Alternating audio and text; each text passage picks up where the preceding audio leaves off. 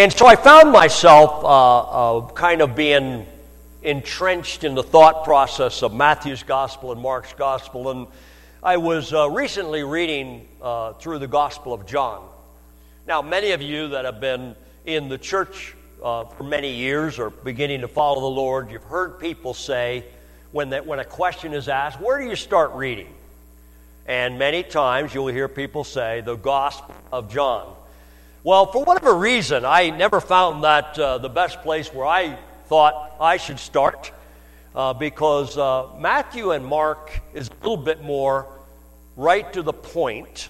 This is what is the truth, and this is what you need to do. I'm that kind of a personality. John speaks in a language that you don't get it until you get it. John speaks in a language that seemingly is on a spiritual level more so than just a bottom line practical level. So I found myself a little overwhelmed with some of the, the, the meanings behind his, his uh, to me, not so clear, to the point information. He takes you on a spiritual journey. And the whole concept of the Gospel of John is who you and I ought to be more so than what we need to go do. Does that make sense? He's talking about a language that changes your inside, whereas the others are simply saying that when you follow Jesus, this is the outside. You need both. And what added to my, my search as I'm looking through the Gospel of John is because I realize that I run into people or hear about people all the time who are no longer following God. Anybody run into that? Their faith began, their faith was moving them, their life was changing, God's blessing was coming, and for whatever reason, something happens and they lose their connection, they lose the quality of the relationship.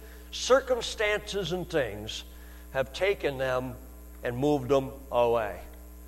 As a pastor, I am always intrigued with how that happens, number one.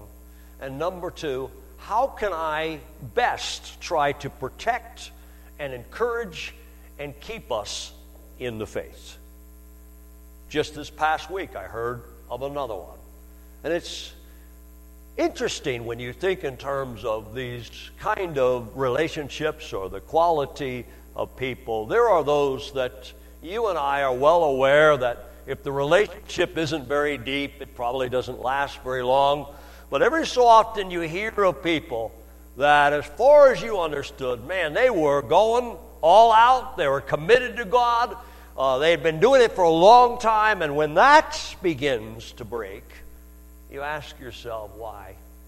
As I'm looking through the Gospel of John, I realize that in this Gospel, there are many references to some of the secrets that keep you in the kingdom. Some of the secrets that really unbury the uniqueness of a deeper kind of life. I trust that as we go from 2018 into 2019, one of our desires might be I want to be deeper. I want to be more connected to God than simply just a shallow or sort of an introductory kind of commitment. I need some depths. John chapter 1. Uh, please turn with me to the first chapter, and I'll begin reading verses 1 through 9. John chapter 1, 1 through 9. Now, in the beginning was through him, the world did not recognize him. We'll stop right there. As you can see right away, maybe our minds are spinning really fast. We're not exactly sure what uh, uh, uh, the Apostle John is attempting to communicate, but we're trusting one thing. It's really God working through John. And the way he works through is he creates enough mystery that keeps us on our knees, number one but he creates enough mystery that causes us to say, I've got to know more. And that's the beauty of the Gospel of John is to whet your spiritual appetite, to give you a hunger, a thirst, a desire, an insistence that I find out how those pieces apply to my life. Because one thing we are well aware of is simply knowing the right answers as a Christian is dangerous unless we discover the right application.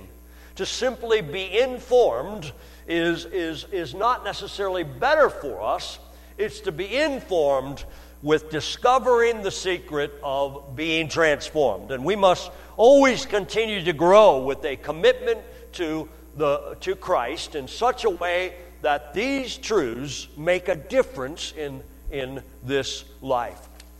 As we look at verses 6 through 8, is where I want to begin uh, breaking down a little bit and then build upon that by looking at several other verses. In verse 6 through 8, there came a man who was sent from God. His name was John. It's the book of John. The guy that writes the book of John is one of the disciples of Jesus. He walked with Jesus, he talked with Jesus, he experienced Jesus. John the Baptist was Jesus' cousin. They probably grew up joking about various things in life. They experienced life completely together. And then, when they're both about 30 years old, God begins to take them down this course, this journey with His sovereign plan to establish a whole new world kingdom uh, that uh, Jesus came to do. But what's interesting about John is he came in verse 7, John the Baptist, that is, he laid within these terms, and the comparison of light and truth and darkness uh, is all seemingly tied together. Most of us can quickly uh, uh, recognize, though, that this one who comes to testify is John the Baptist. He's the one who's the witness, he is the, the man of preparation. He is the one who came to, to prepare the way for the Lord, for the ministry of Jesus, and his preparation was primarily to be expressed by inviting people to the Jordan River to be baptized. And so it's important to ask ourselves and humbly consider do we still need the John guy since the Jesus guy has already showed up? As you and I begin to experience life and we begin to desire the change that God has promised, you and I might be continually aware, more so and more so, that this preparatory work is extremely important. But the preparatory work is never completely finished in us, so we constantly need the ministry of John the Baptist in our lives. And I want to present this because sometimes we can get one thing ahead of another, one thing that might be simply explained if you show up in a conversation that's already been going on there's a good chance that you don't really know completely what the conversation's about. And so you might begin to engage in dialogue, and people might look at you after a while and say, You have no idea what you're talking about. It's important to know that that introductory not only has to do with an understanding of the information of the gospel, it also has something to do with the core foundations that keep us from reaching and taking what is called cheap grace. Some of us may be familiar with the concept. Let me try to simplify it. All I got to do is believe and get to heaven. I can still live like I'm going to hell. That's cheap grace. Is to simply take the sacred truths that Jesus gave without the preparation. There's a good chance you and I might take Jesus and misunderstand the beauty of what he came to do. And so, as we look at this, we go back to the, the preparatory uh, concepts and principles that are taught through John the Baptist ministry. And I trust that we might humbly ask ourselves have we lost the beauty of the preparation work? Have we lost the beauty of the importance of preparing my life so that when the message of good news comes, it's good news that changes my life? It's not simply good news that teaches me what I can get away with. It's good news that transforms me from the inside out. I believe that one of the most important secrets of understanding a commitment to Jesus Christ, particularly in this generation and age, is that the devil is working overtime to take, uh, to rob, kill, and destroy. And some of the key ways he works is he goes for the foundation and when he can crack the foundation, he can get to the core things that hold you and I up, you and I might find ourselves uh, really shot with his unique missiles. Mark chapter 1. I'd like us to compare a, a thought process as we go back to Mark's chapter 1. Now, you'll notice in John's Gospel, he never really tells you what John's message of light and preparation is all about.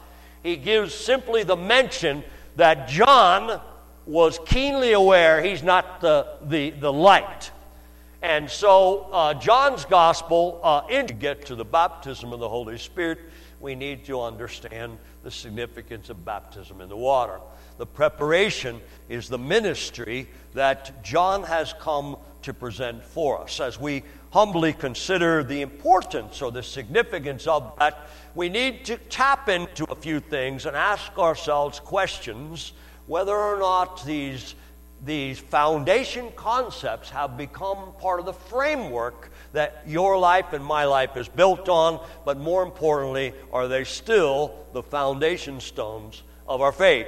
The first thing that stands out rather quickly as John is inviting people to, to experience this baptismal uh, uh, experience is as they were going to the river, there was an awareness of something I need to say before I get wet. And it's called confession, the confession of sins. You can imagine at the scene of baptism the, the, the, the outpouring of this confession that came out from the people. And we say, How did that happen? I mean, that must have been a messy kind of situation. Well, you and I are well aware of the journey of life that uh, confession um, ought to naturally begin to flow and work in our lives. Some of us are um, a little bit more attuned to the fact that uh, though Jesus Christ has paid a huge price for my salvation, I still must confess. I still must say it like it is, is what the word means. I need to, to simply be keenly aware that the confession is a major part of the journey as long as you and I are in need of forgiveness, or anyone's in need of forgiveness of sins, confession contributes to that whole uh, ministry. How do we prepare for the ministry of the Lord? Is the confession of our sins.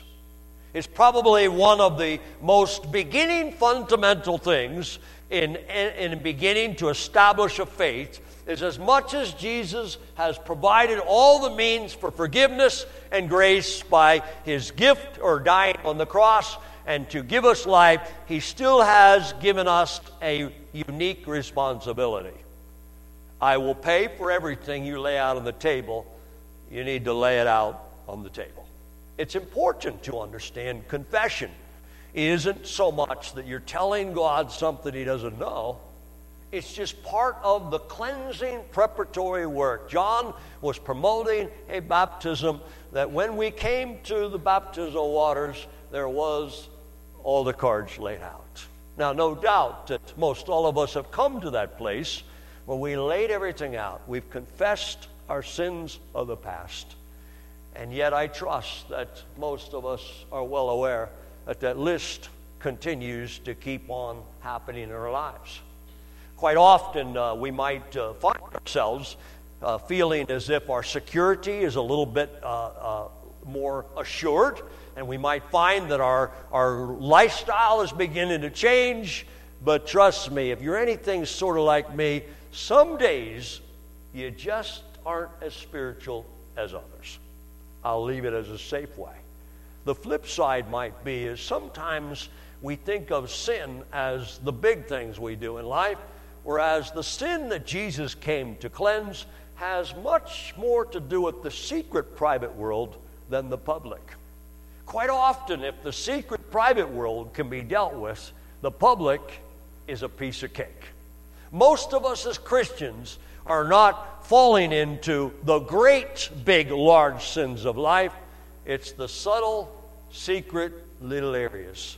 My thoughts, my motives, my attitude, my self talk, my areas of wandering through life that are not pleasing to God, just simply being careless or losing a sense of my priorities. What's important is the foundation stone that John presented to us is there is a Savior. when you confess, He's faithful and just to forgive us and cleanse us of all unrighteousness. I realize Jesus has picked up the tab, but it does not minimize the beauty of making a moral and fearless inventory of our lives. To begin to be honest about the evaluation that God is able to communicate. We see it in John's ministry, we see it all through the Bible. The importance of uh, presenting ourselves in confession. A second thing that's important that we find within the ministry is we're going to go to Luke's Gospel, chapter 3. Luke's Gospel, chapter 3.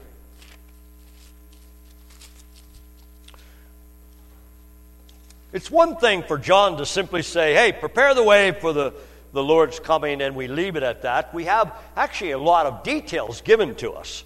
And so we, we, we could probably put pieces together and probably have a lot better of idea of what it looked like when John the Baptist was in his ministry. Sin is a serious problem. And judgment is connected with sin that is undealt with.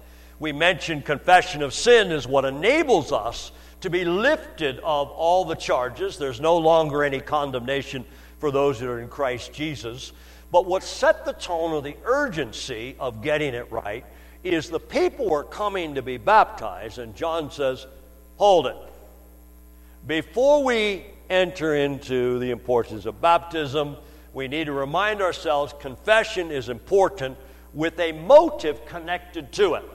And this is important in our commitment to Christ and our faithfulness to the Lord is not only are we confessors of the stuff that contaminates life, but we are also keenly aware that the judgment of God is still a reality. Probably what keeps us in checks and balances when you drive your car is if you get in the wrong lane, it's not so much about a getting a ticket, it's having a head on collision we are keenly aware that there are safeguards in life that God has given to us. And the important thing is, is that we keep on focusing upon the goal of heaven and we humbly choose to realize God's judgment is a real deal. Now, we realize that people don't talk about hell anymore.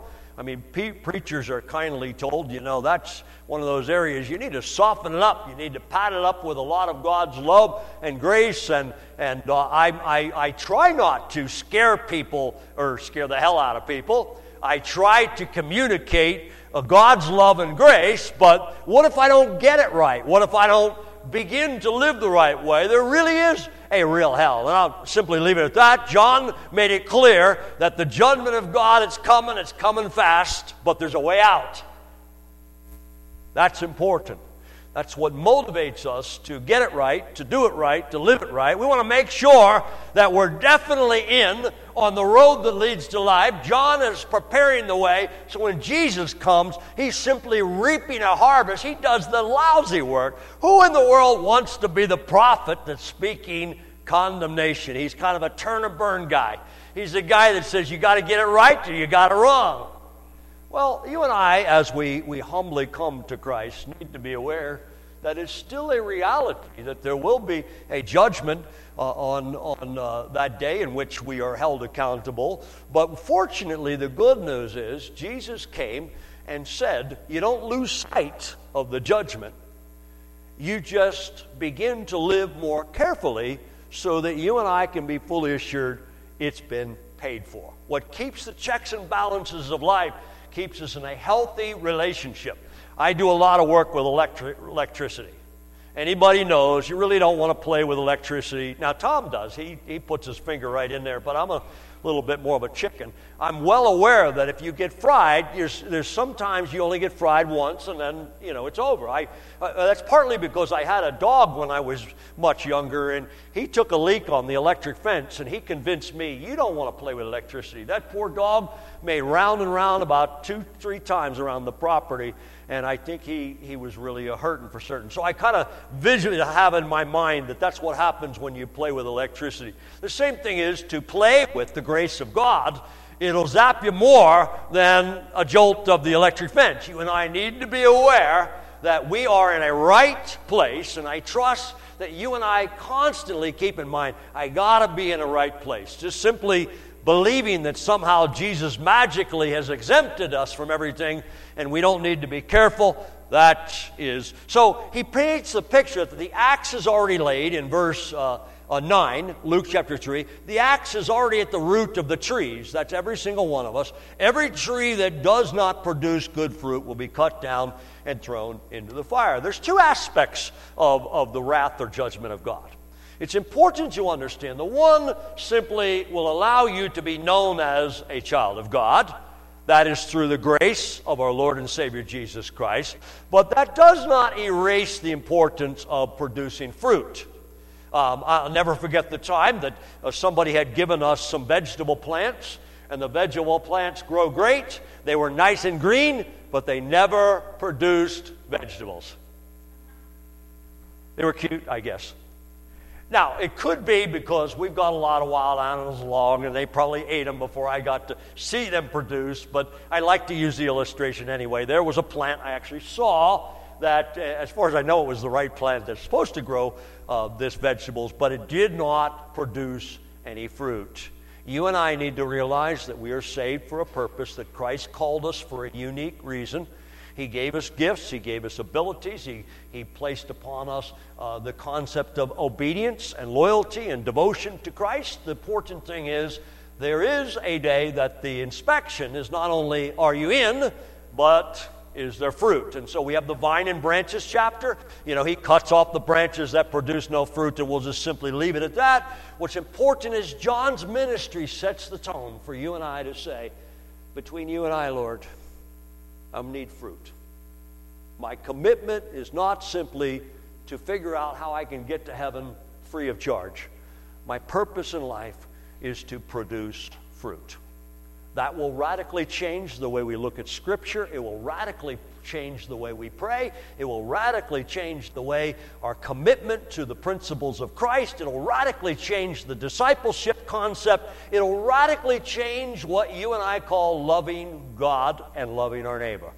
It has to do with that fruit that is burst and born within us. John sets the tone for that. He's preparing the way so that when Jesus talks about these things and about these principles, everybody knows what that means is I must continually be a person that is real before God and confesses my sin. I don't want a long tab run up assuming that Jesus somehow will continue to, to pay it, and, nor do I want to live a life that there is no fruit and be comfortable or okay with that. One, another uh, principle pertaining to John the Baptist is very important is, is, is the concept of baptism itself. Uh, many of us are well aware that uh, at some point we may have made a commitment to Christ and we had sort of heard what you do next is you, you, you come to the front of the church and you get into the watery fountain back here and we get baptized and the blessings or the promises associated with that. We might be somewhat familiar with that. Some of us may have grown up that the secret to getting to heaven is to make sure you're baptized. But the important thing is, baptism is not in itself the secret to a changed life. It's what baptism means has a huge impact on who you and I are. And so we need to realize it's John the Baptist who has set the tone for the importance of being baptized so that Jesus, when he begins his Holy Spirit work, that that baptism can be built upon and so that you and I can be baptized with the second baptism, and that is by the Spirit and fire. The first baptism is a water baptism, the second baptism is a Spirit and fire. Some would say the two go together. Uh, not going to debate that at this point. The important thing is to understand what is it about the baptism. Romans chapter 6. Please turn with me to uh, the letter to the Romans. Now, we could use lots of different scriptures, and what's important is the foundations. The foundations are is we've come to a place where we realize that these foundations are what continues to, of the Baptists may have come across as if he's saying this is what you have to do. You must confess your sins, and you must produce fruit. And it won't take you and I long to figure out. It's really hard to produce something that God is really the producer. It won't take you long to begin to follow Christ and realize that you and I don't have what it takes. If you're really honest about sin, you'll realize that sin can, can actually make you pretty depressed. Because the harder you try not to think evil thoughts, it's amazing how quick your mind is filled with evil thoughts. Regardless of how determined you are to love God with all your heart, soul, mind, and strength, you realize you love yourself way too much. It doesn't take long for you and I, if we're honest, to realize this is impossible. But if somehow you can keep sin way out there as, as the big top 10, and you can keep somehow love and devotion to Christ as sort of a fluffy, imaginary idea, it's relatively easy to be a Christian. You can just sort of just go through life and not really get specific, and therefore you'll be okay. But as soon as you learn how to be brutally honest and listen to the Holy Spirit's voice, it's going to rip you to pieces. Baptism is a faith statement. Now, certainly, we got to get wet to get baptized, okay? I'm not minimizing that. But baptism is an identity thing. I believe that it's not me anymore, it's Christ living in me through the belief system that I've been crucified. The old me is dead. I've, it's been nailed to the cross, and it's no longer I that live, but it's Christ living in me. Huge difference. John the Baptist is setting the tone. The one coming after me is the secret. The victory lies in your concept of faith that its confession pay, allows uh, the cleansing to take place, and by, by means of a commitment to fruit, is God is able to produce that within me. It's faith. It's an identity thing. And that's so important is sometimes we struggle with, with different sins and temptations because we forget who we are. Let me put it this way. Every one of us knows certain places you go, you got to behave. We'll just take the White House, for example if you're invited to the White House, even though maybe not too many people are being uh, diligent in their behaviors in the White House. When you get to the White House, you better do it right, okay? So here we live in this double world that the people that live in the White House may or may not really be honest and genuine and pure, but trust me, you got 10 guards or 20 guards watching you on cameras, you better get it right. And I no doubt any one of us, if we're invited to the White House and you're there, you'll have no problem obeying. Because you remember who you are and who you're supposed to be. A commitment to Christ is about an awareness that I represent Jesus, I live for Jesus, I belong to Jesus. It's no longer me, it's all about Him. And sometimes we need to allow our faith to rise that it's not my struggle against sin, it's my struggle to simply trust the Jesus who can change all that. It's an identity thing. And when we come to the point when we are willing to allow Jesus to shine through us, his, the Christ in us, then your Christian life changes. As long as it's you and I out there trying to fight the devil and trying to get it right on our own strength, our own resources, our own energy, you and I are going to find it's quite a match. It's John the Baptist ministry that reminds us it's a face that it's not me anymore, it's Jesus. So on Judgment Day, what is the criteria to get through those pearly gates? It's whether or not Jesus is right here inside you. Aren't you glad it's not your performance?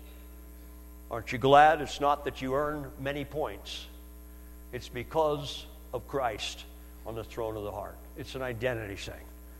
As I've allowed Christ to be the predominant one in my heart. I acknowledge who He is and what He's done, and the loyalty and love goes to Him. There is the secret to change. One final thing we'll simply touch upon in John's Gospel, and then we'll wrap this up. John chapter 1, and we'll look at uh, uh, verse 29. John's Gospel, chapter 1, verse 29. The next day, John saw Jesus coming toward him and said, Look, the Lamb of God who takes away the sin of the world. Let's just drop down again. Verse 35. The next day, John was there again with two of his disciples. When he saw Jesus passing by, he said, Look, the Lamb of God. Verse 37 When the two disciples heard him say this, they followed Jesus. John's job was to get you to Jesus. What's important to recognize is the foundation of all John's ministry is the preparation that drops you off in the presence of Christ. And so, the secret to the life that uh, John is preparing is have we come to Jesus? Have we found ourselves not only coming to him, but it says they followed him? The secret to this life that I trust not only is important in our relationship, but where we go in 2019 is who you and I are following. We can still have a tendency to follow our own thoughts, our own ideas, our own dreams, our own imagination. But we've come to a place where following Christ is what this is all about. You lose sight of Jesus, we really don't have much in this life. There's no real clarity, no real direction, no uh, real uh, way of anchoring our faith. Our faith is in a person, and his name is Jesus. And because of what he did and all that he promises, that comes with huge number of benefits. The other option is we simply become religious. We try to do things that are nice and good, and we try to do things that we convince ourselves are important things to do. That may be completely different than the good news that Jesus came to give. What's important is we're following the right person. I'll guarantee you, you follow the right person, you're getting to the right place. The secret to this life is a relationship with Christ of following. This is what John set the tone. He simply brought them, and when they saw Jesus is the one, they left John and they followed Jesus. Let's pray. Father, we are humbled by the reality that there are so many things that we may never clearly understand, but give us the courage to embrace the things that you've made clear to us. I especially pray for our church that you would protect us from the evil one. As it scares each and every one of us to think about how quick life comes along and sweeps away some of our best friends. We trust you, Lord, that as you lead and you direct, that you might sustain us right in deep within our hearts and lives. We do pray that as we journey along with an assurance of the, the quality of relationship that you give, we pray that we might gather the words, the phrases, the truths, that maybe we can help bring some of these people back. We give you thanks and praise. To you be the glory. In Jesus' name.